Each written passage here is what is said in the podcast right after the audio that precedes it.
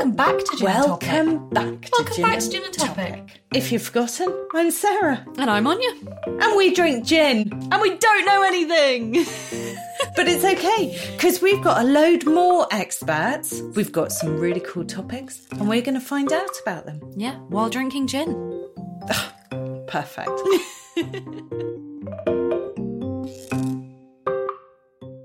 this week, we are talking to Dr. Lucinda Spokes, mm-hmm. or Lucy, as I know her, because I do know her. Sarah's just bringing her friends on. I am just bringing my friends on. Bit cheeky of you. But there's a kind of reason why I'm bringing my friends on. Go on then. Okay, so Lucy is the head of public engagement at Un- Cambridge University. A lot of people would say that our podcasts are, pu- are public engagement. Who would say that our podcast is public engagement? Because I sure as hell wouldn't. No, absolutely, you wouldn't. They would. Sure.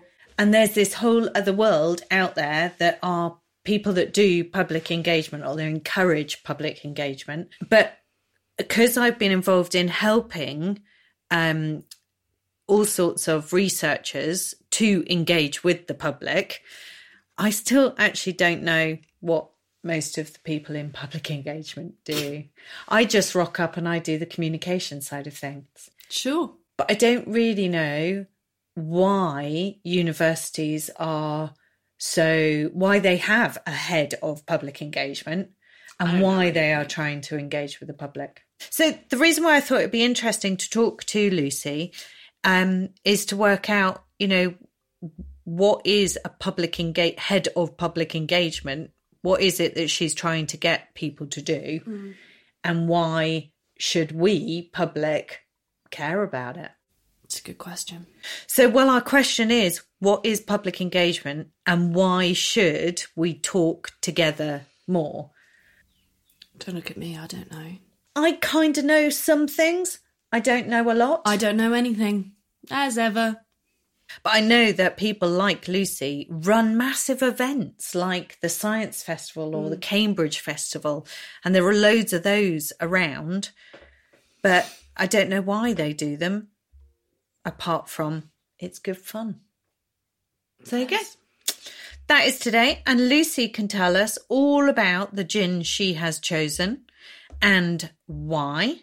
And then we'll have to cut all the bits that you slag off Norfolk because it's a Norfolk gin and Lucy's from Norfolk. I don't have the energy to slag off Norfolk today, it's alright. That's all right then. Yeah.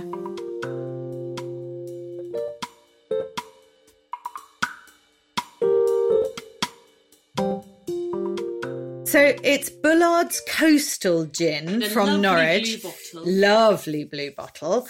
No, I'm from Norwich, so this I wanted the local one.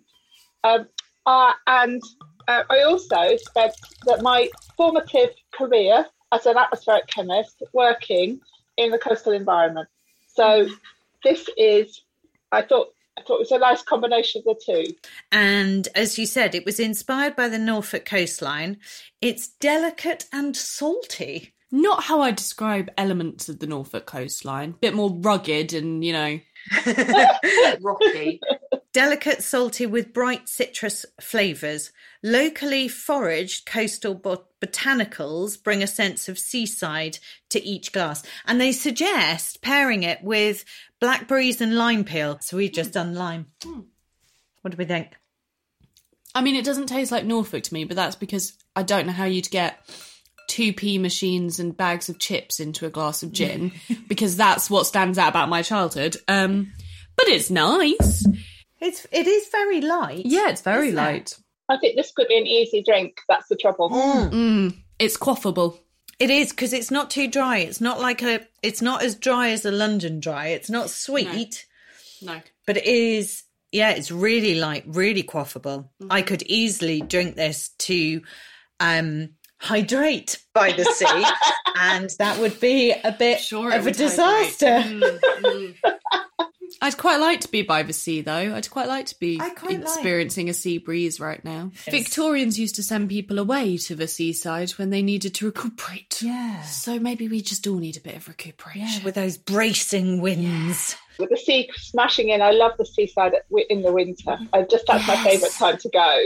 Um, and you know, we always when we were little, you know go. We never went in season, you know, because you lived close enough. You always we always went in the in the winter, and we always you know chips wandering down the, the on the front, um, Yeah. ice creams even if you could, uh, uh, but with the, that crashing sea, and it's the power that power of the sea, um, Yeah. and how little control that we have over it.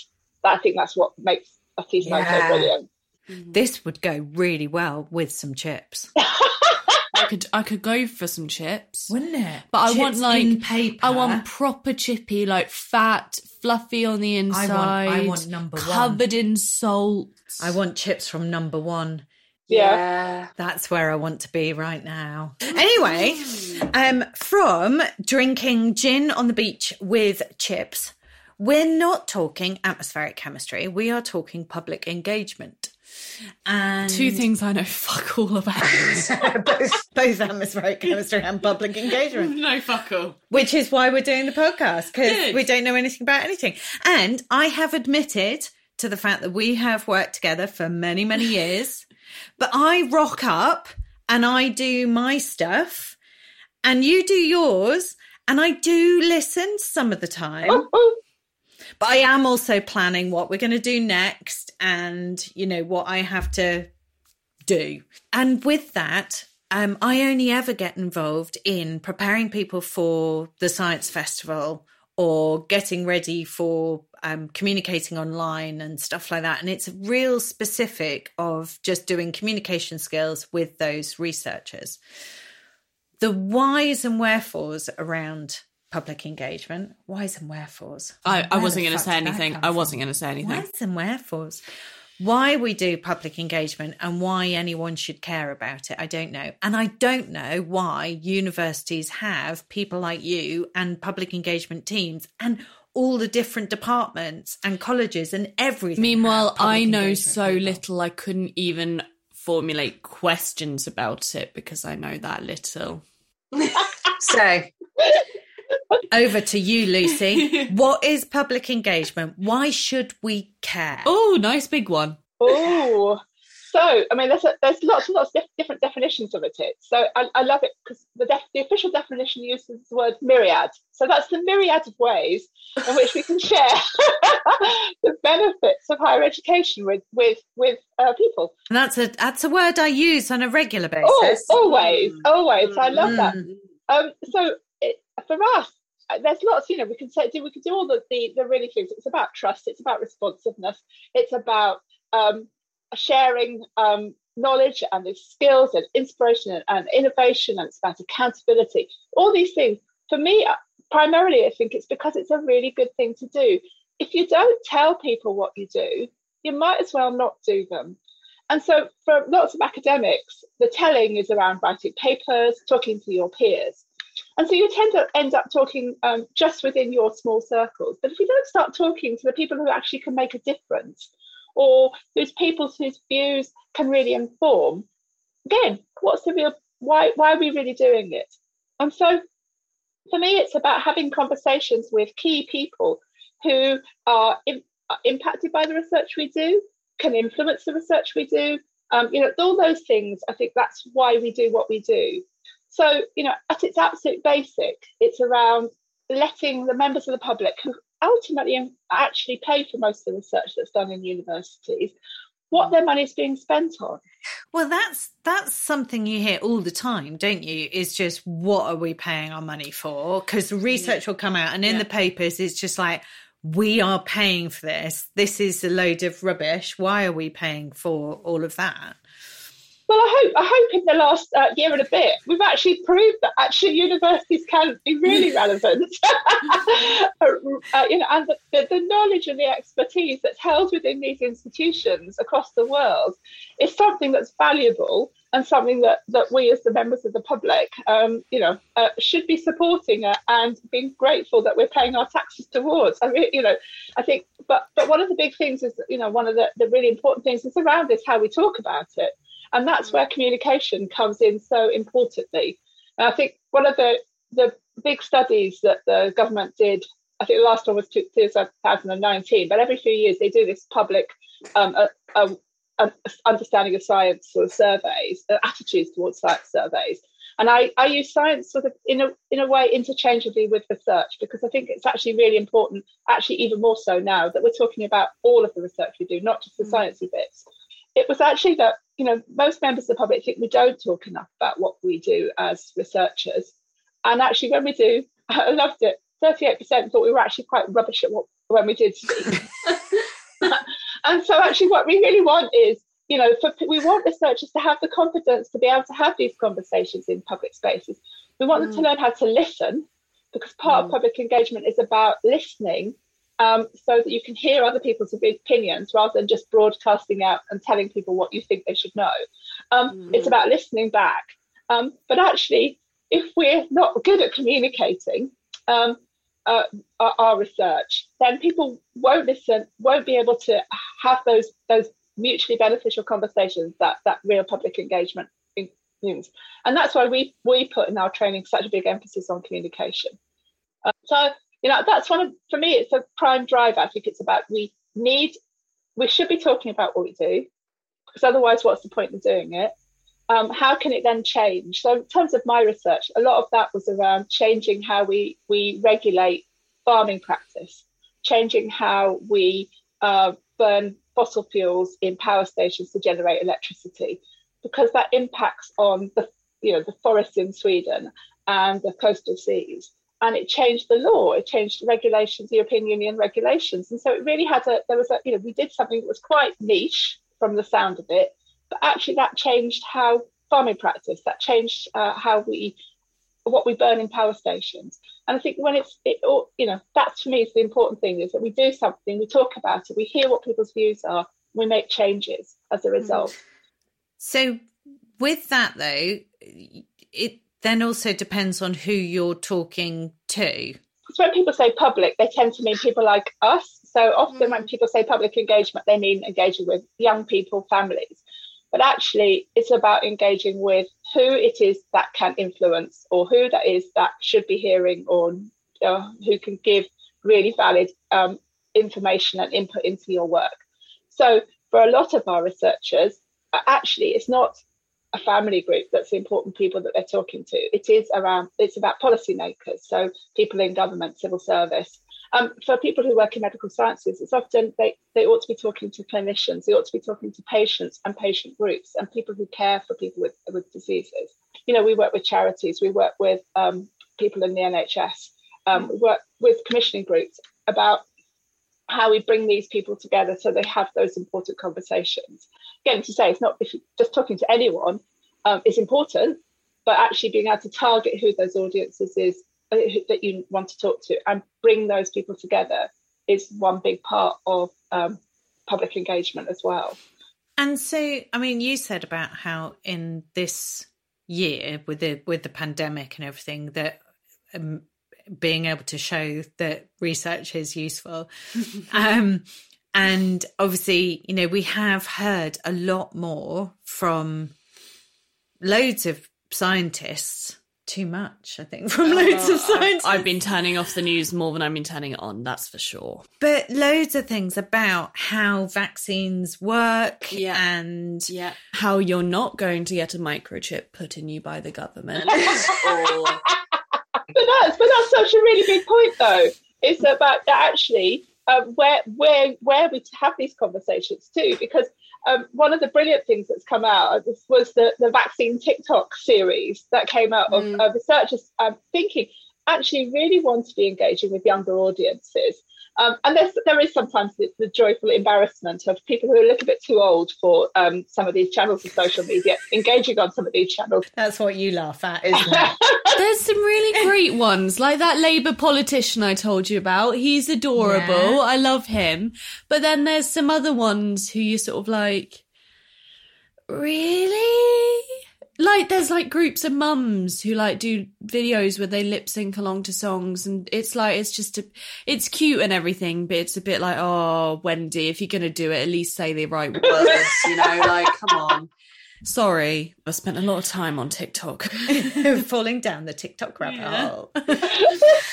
But so is that why it's important then to have that have it as a dialogue not just that one way? Hmm. Yeah, absolutely. I mean, there's there is real case for uh, a lot of one way, which are some some subjects which are really um, cutting edge, really blue sky, where we don't know um, where where you know we always laugh. You know, four astronomers in the world, three of them sit in a lab in Cambridge, one sits in Australia.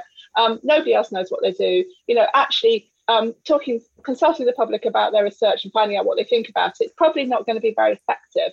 Um, mm. But actually, those people going out and talking about, um, you know, uh, going out and talking and saying this is why we do what we do. Um, possibly it might lead to this, it might not, but actually this is what excites us about research can be really inspiring to people. So there's that form that's really, really inspiring.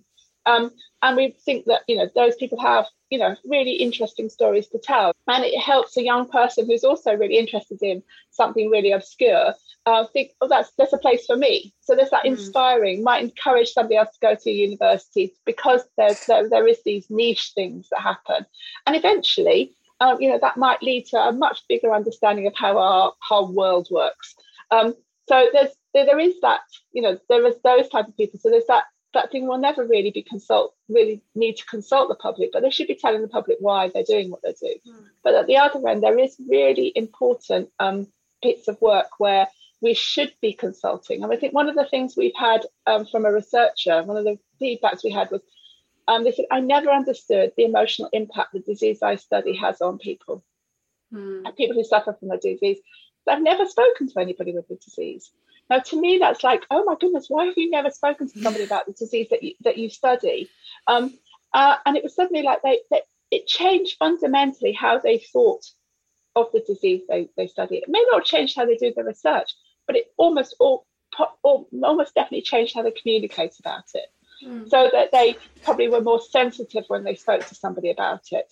Um, they were they were more uh, informed about you know the, the side effects or the, the, the things that people have to live with, and understand why you know the, the greater understanding of the importance of what they do.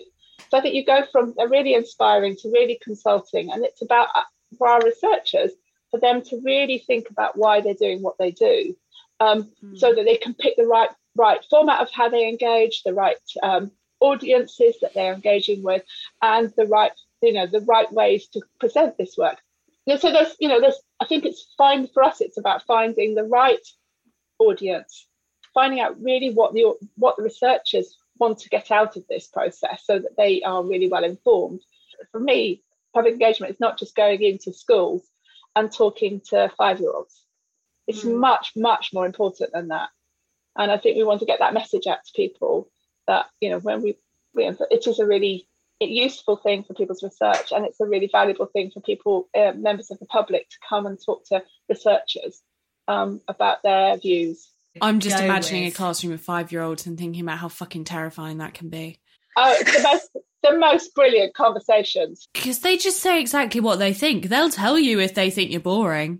oh, absolutely. And then it's mm-hmm. like the hardest, but the hardest, hardest questions because you know the, mm. the one of the things we want to do when we're talking to public is make people feel comfortable about asking questions that they might think that they should know the answers to mm. and, and actually making people, people feel comfortable and saying there's no such thing as a silly question but you know the kids they don't care yeah. and it's the most the most brilliant and also really insightful things. Okay, so you were an atmospheric chemist and now you're head of public engagement.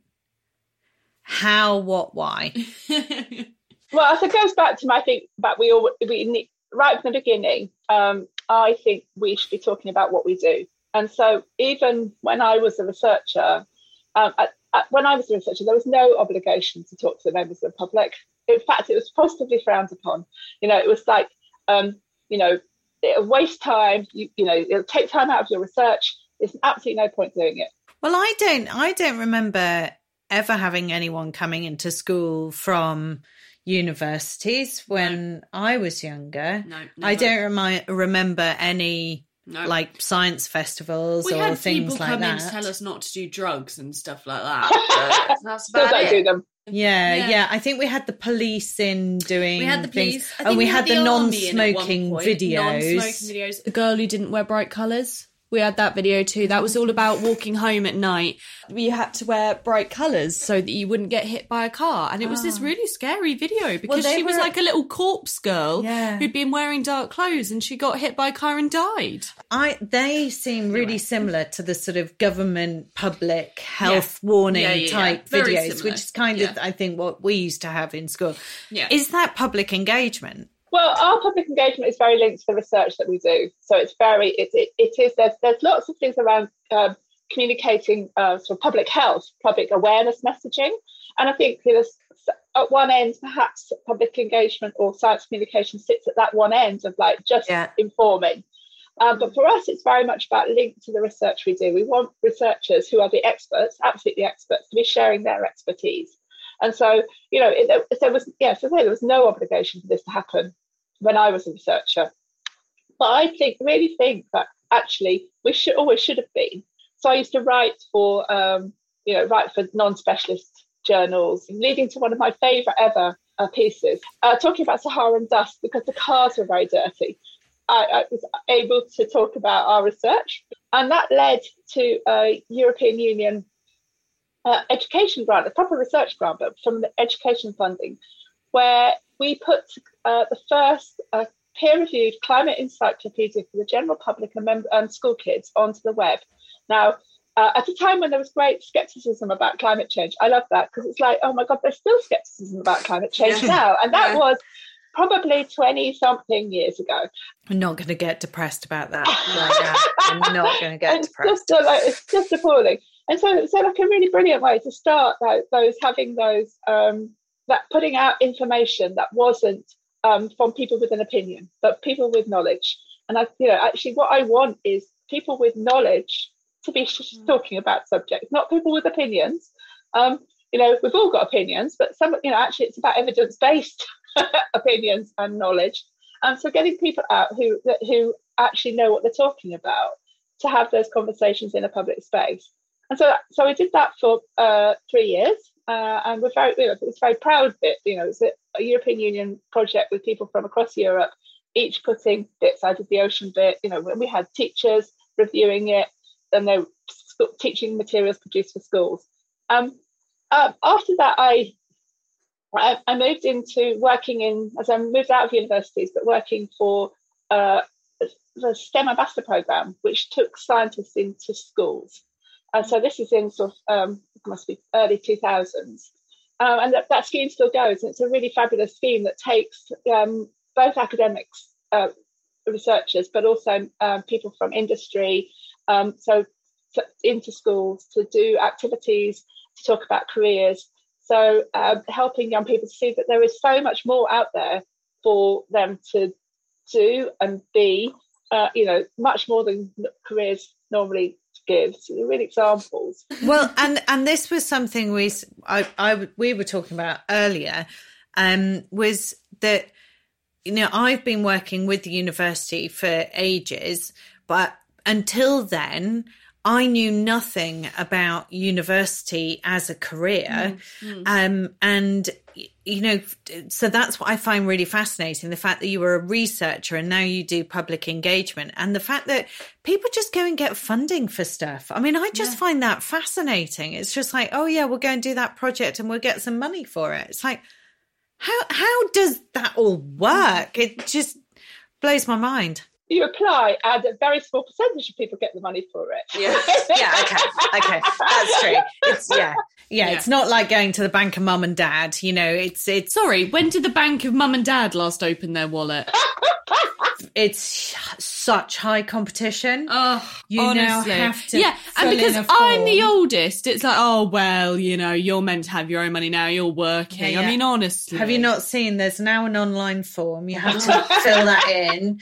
You have to submit all of your evidence and then it goes Okay, to committee. so my car might go up in a fiery inferno driving back to Bristol. Could I have some money, please, banker mum and dad? As I said, online oh, form. fuck's I have to fill it in. This is why you're not my real mum. That's why I have the term evil. okay, so back to so you then went and did this project thing. I moved into working for a, a network for women in STEM. So again, supporting women who wanted to, you know, stay within STEM um, uh, and be part of that community. Um, and, then and then moved on from that into working with schools. So working for a, a charity uh, who who took scientists into schools to run activities to inspire, inform that type of working with young people um, from ages um, eight to eighteen. Um, and I just absolutely loved that. I loved going in um, I come from a family of, of teachers, never wanted to be a teacher myself, but it sort of gave me that. My mother, my mother was so delighted that I was working at schools. Eventually, even now, at my age, even now, eventually I'll become a proper teacher. You know, eventually. so again, about sharing really current research, uh, both from industry and also from academia with young people.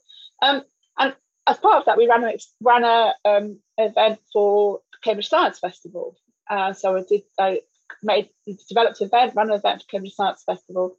And that ended up with uh, me becoming the Cambridge Science Festival coordinator. Um, mm. I did it as a maternity cover and I didn't leave.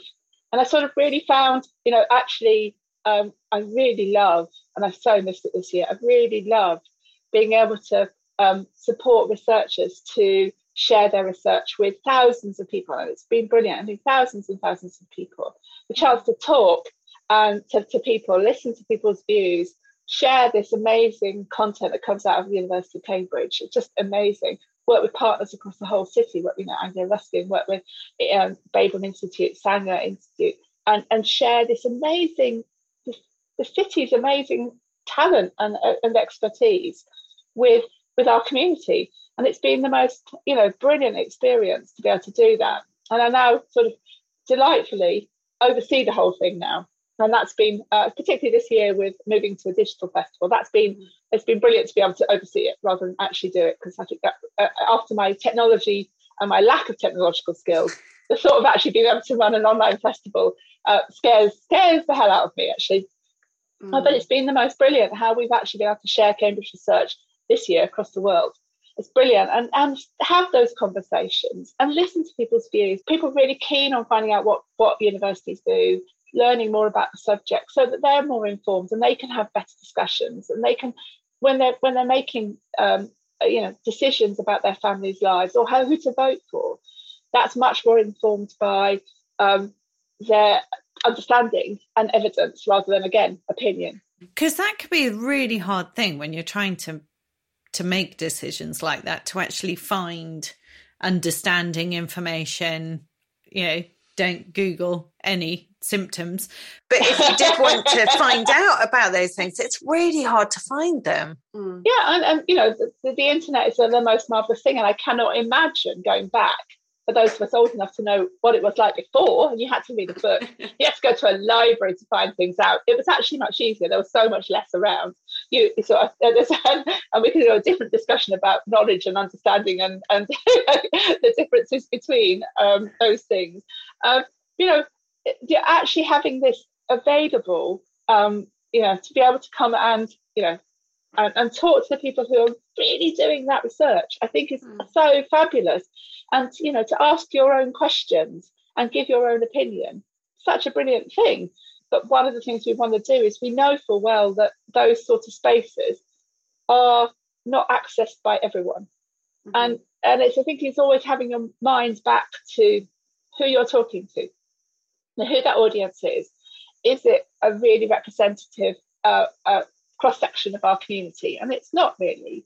And so a lot of the work we do is trying to take content, uh, take researchers, take information um, uh, into other spaces. And so, you know, working in, in not just in university spaces, but working in in really in the communities that we, we're we're part of. You know, so that we're not just talking to ourselves, because when we talk to when we talk to ourselves, there's lots of things, lots of really things that chime here around things like Brexit.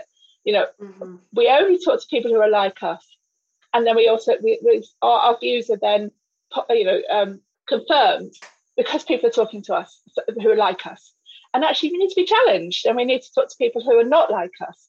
And i think that's one of the big things within public engagement is making sure we are talking to a diverse representative set of our whole community not just one part of our community. So one of the things, you know, thinking about this, the, the dreadful thing about this whole period, one of the big positives though has been a development of an online engagement which we never did before because we always said it wasn't really two way. It was about broadcasting our, our, you know, our results and that.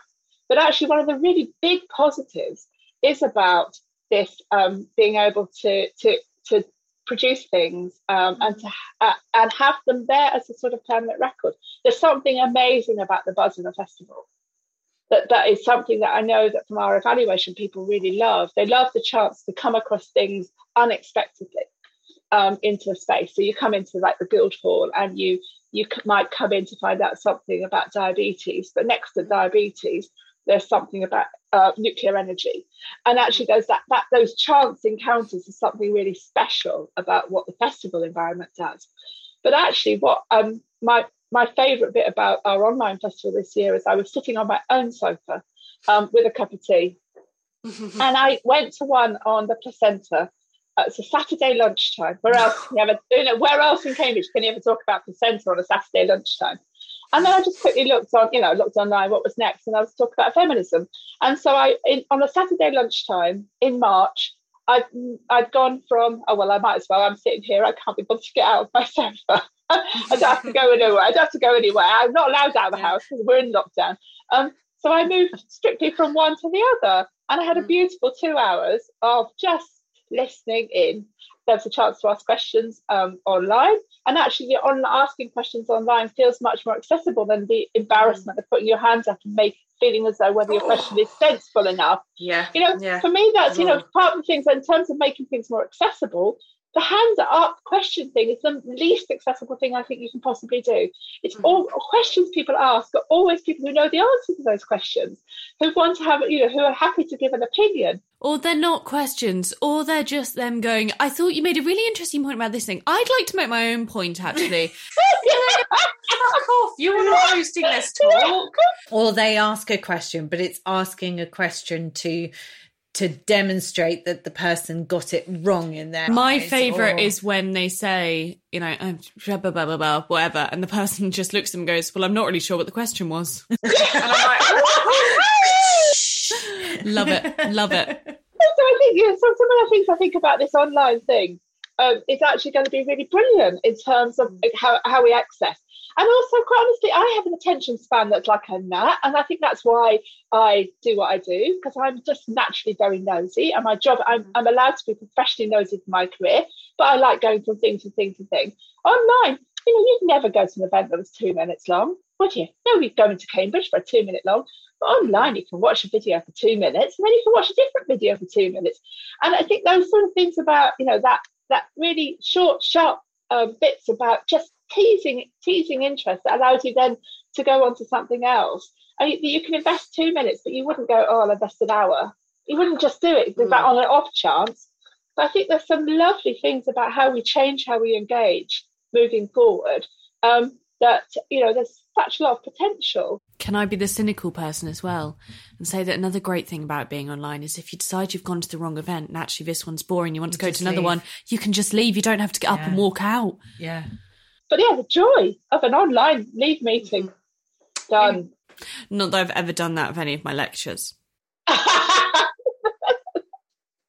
So, it what is the point of that engagement then as well? Is it just to just tell people what research we're doing?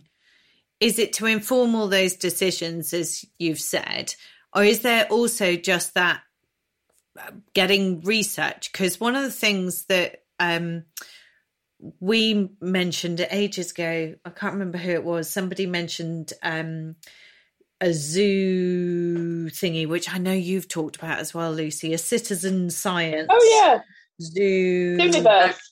Zooniverse. Um, and people actually doing it was planets. It was Planets. planets, and people, Yeah. you know, public, just the public finding planets.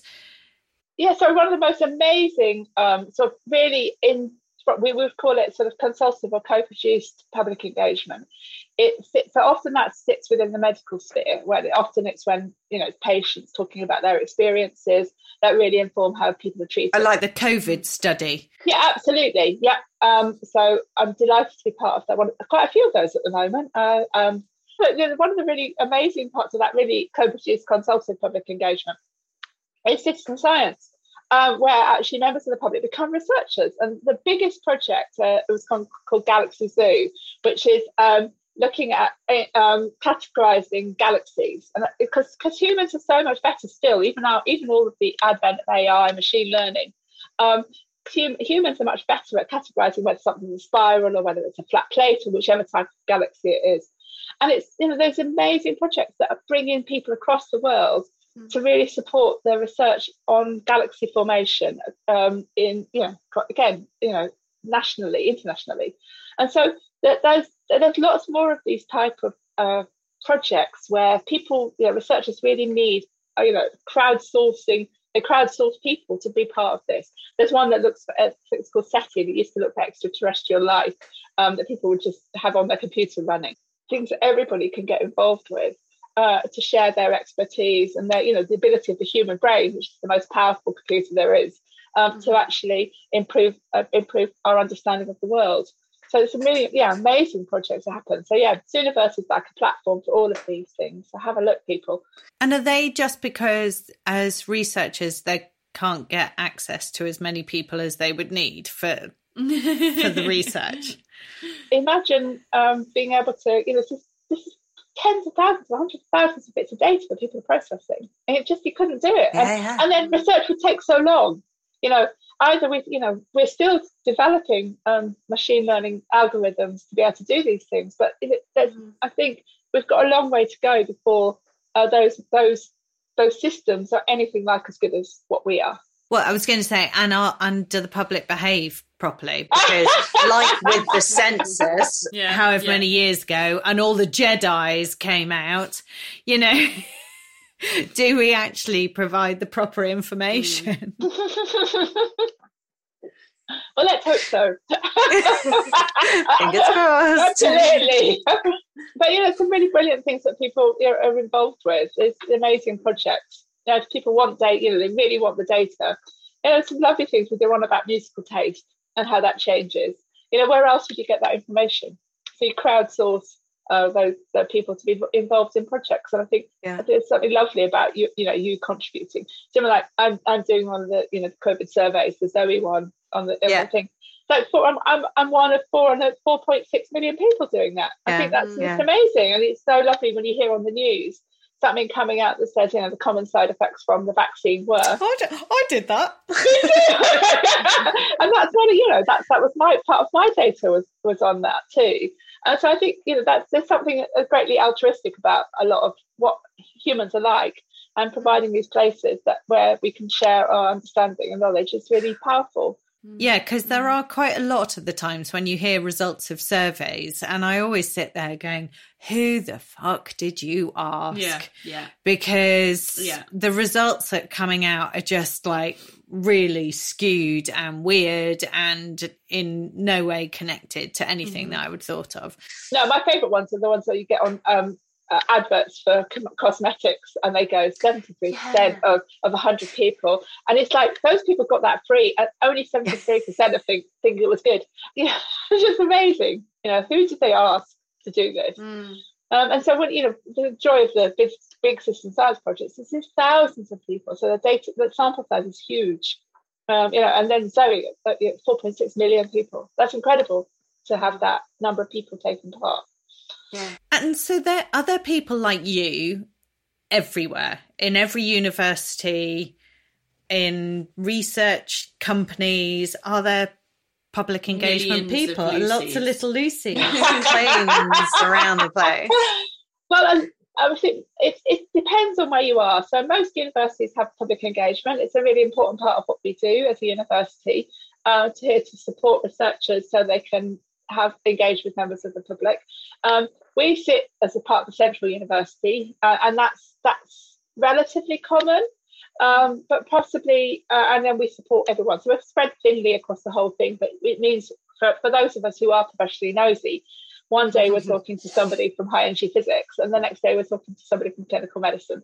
And uh, to me, that's the most brilliant, you know, brilliant experience is to be able to, you know, somebody from, you know, English, uh, somebody from, you know, from from languages or you know medieval history, and then somebody from biological sciences. You know, it's just a brilliant uh, for me uh, it's brilliant to be able to listen to people's research and uh, ask questions about people's research from across those things. So, you know, we sit centrally, we support researchers across the whole whole university, and we run the big festivals. But across the university too, there's very specialist public engagement people who work in a particular department or an institute, have who have very particular skills on a particular subject.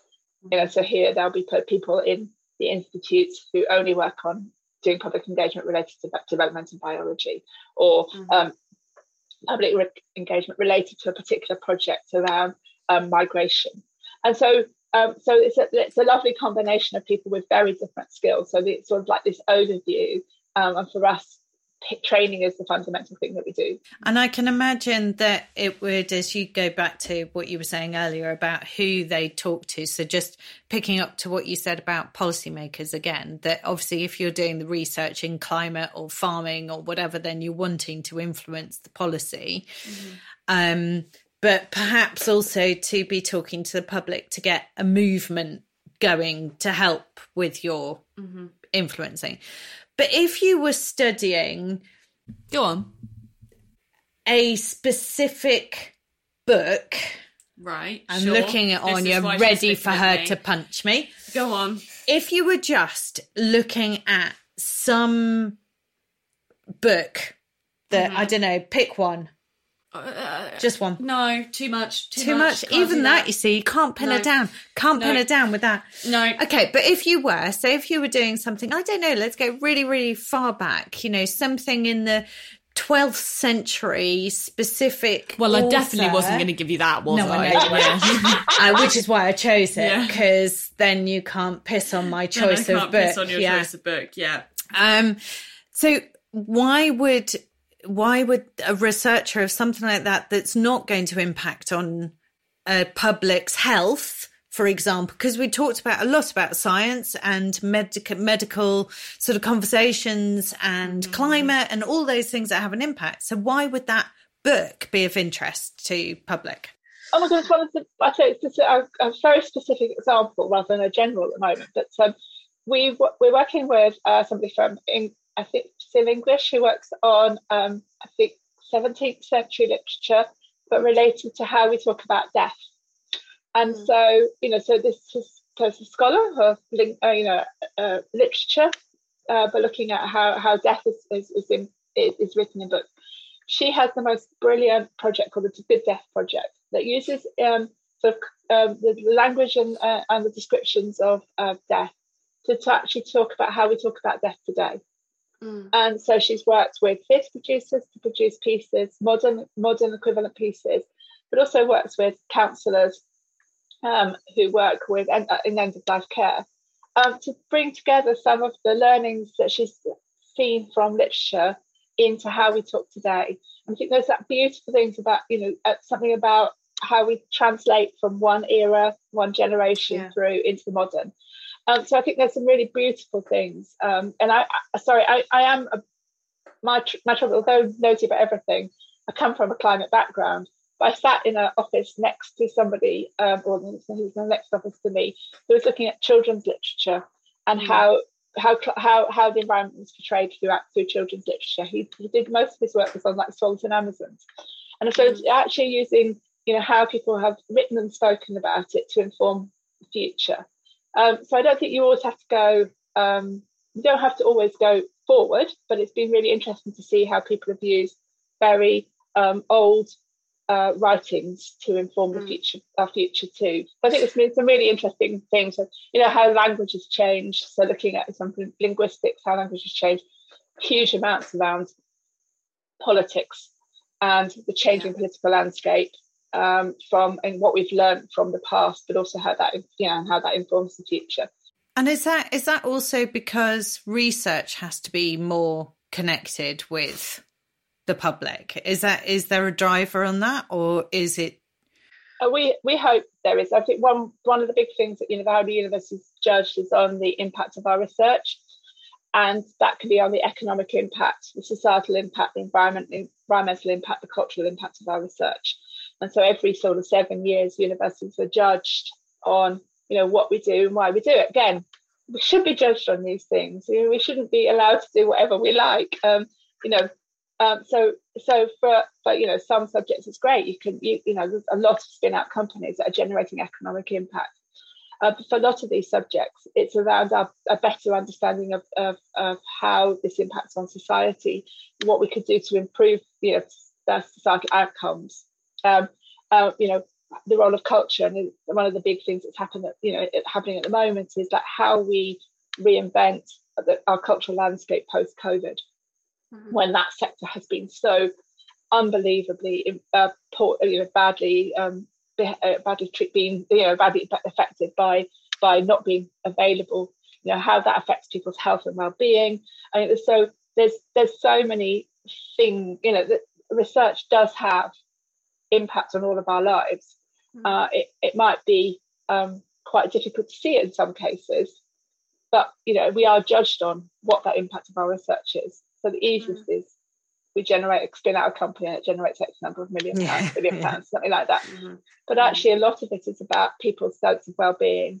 Um, you know, from engaging with cultural pursuits. Um, you know, I think we've all missed that being in a space where we're inspired you know that that we we we, we feel something. I think the best the best theatre the best performance makes you feel something inside that you can't really explain.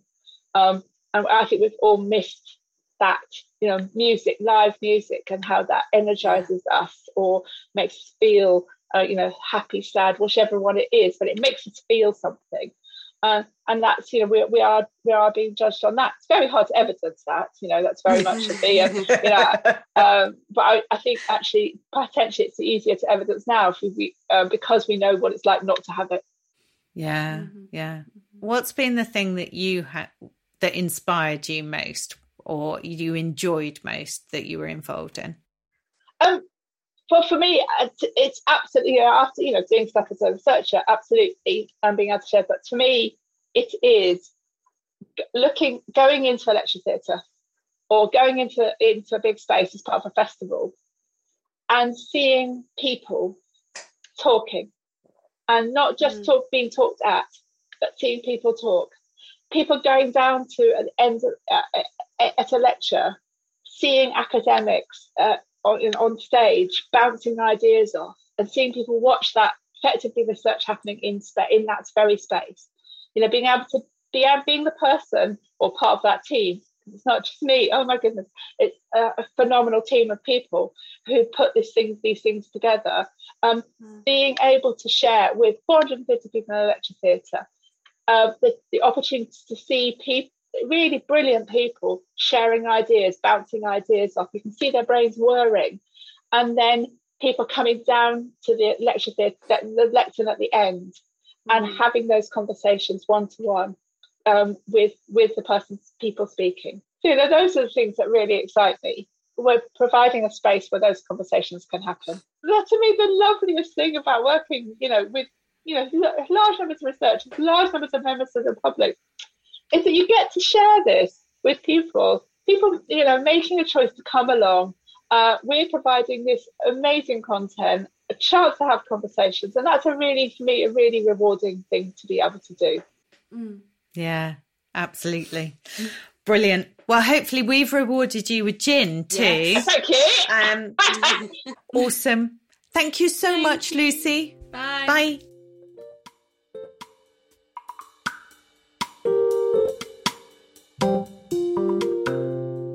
Public engagement, why should we be talking more together? So actually, what I really learned was hard to reach everybody, and you shouldn't. Yeah, you shouldn't be reaching everybody, no. but you should really think about who it is that you yeah. need to be having that conversation with. Yeah, um, and that that's therefore why Um, some research you see all the time because it's relevant and it's relevant for everyone. And obviously, for the last year, it's been vaccines and COVID. and Ah. but actually, you know, that's been a good thing to try and understand some of those things because if Yeah. we don't understand it, then we think that people are putting chips into our vaccine and not the nice, tasty, edible chips. and that I hadn't really completely got that universities are required more to provide No, an I didn't know that. impact Yeah, for their research. I didn't know that. And so that's why, if you are going to study a random tome from the 16th century, you have to Find a way to make it relevant. Yeah, and that we can have a say on quite a lot of that as well, True. with lots of the citizen science. But also, if we go and have those conversations, then we can sit there and go, Answer surveys. But proper ones, Yeah, yeah. But you know, not the ones that just send you free stuff for you to say the right answer. I don't think I've ever been involved in those. No, nobody has. Don't think they exist. No. No, there's a conspiracy theory for Oh, another if day. we're getting on conspiracy theories, I'm out. If you enjoyed this episode, Listen to more. We've got tons. got loads. And if you like them, really, really like them, you could always leave us a review because apparently they're quite helpful. You can also subscribe. You can. And then you don't even need to f- go and find us. We just appear. Every single week. Yeah. We are on Twitter at Topic Gin. and on Instagram. Topic Gin. Yay! Join us next week for another gin and another topic.